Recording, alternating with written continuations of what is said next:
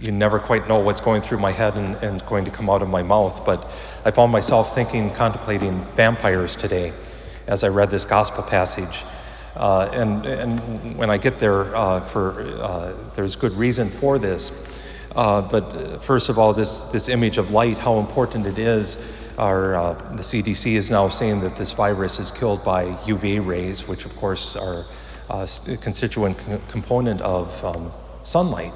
And so, how important is, of course, today there might be enough UV rays or whatever, but how important it is to remember that being out and about, uh, social distancing actually is, I heard the word, it should be physical distancing because we're still being social while we're being physically distant.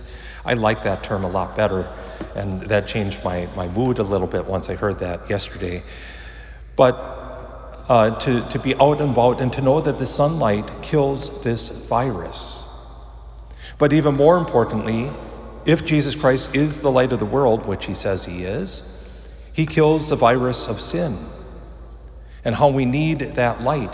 And so often, as he, he tells us, there, uh, well, he's not, the, kind of the subtext is there are people that are going to be mad, people that are going to be upset. You're condemning me. I'm not walking in the light, you're condemning me. And he says, No, I'm not condemning you. I'm just proclaiming the word. And the word condemns you. Because the word is true. The word comes from God the Father. The word condemns. And yet, while we know that the light is so much nicer, so much safer, I don't know about you. I, I, Father Steppel teases me all the time. I, I, like to sit in the dark, not necessarily dark, dark, but I don't turn all the lights on because know, it's a waste of electricity. If I can see, I can see. But in total darkness, we don't like that. It's not safe. We like to have that light. But there are some that would rather live in the dark of uh, spiritual darkness because the light is too harsh. And that's where the, the idea of vampires comes in. Of course, we live in a, in a world now where uh, if you're if you're a teen, of course, you have. Uh, trying to think of all the all this now the series. It started with uh, uh what was her name? Buffy the Vampire Slayer. And, and, from then on, you know, vampires got kind of a kind of a free rein and they're they're kind of glorified. But that wasn't the, the case.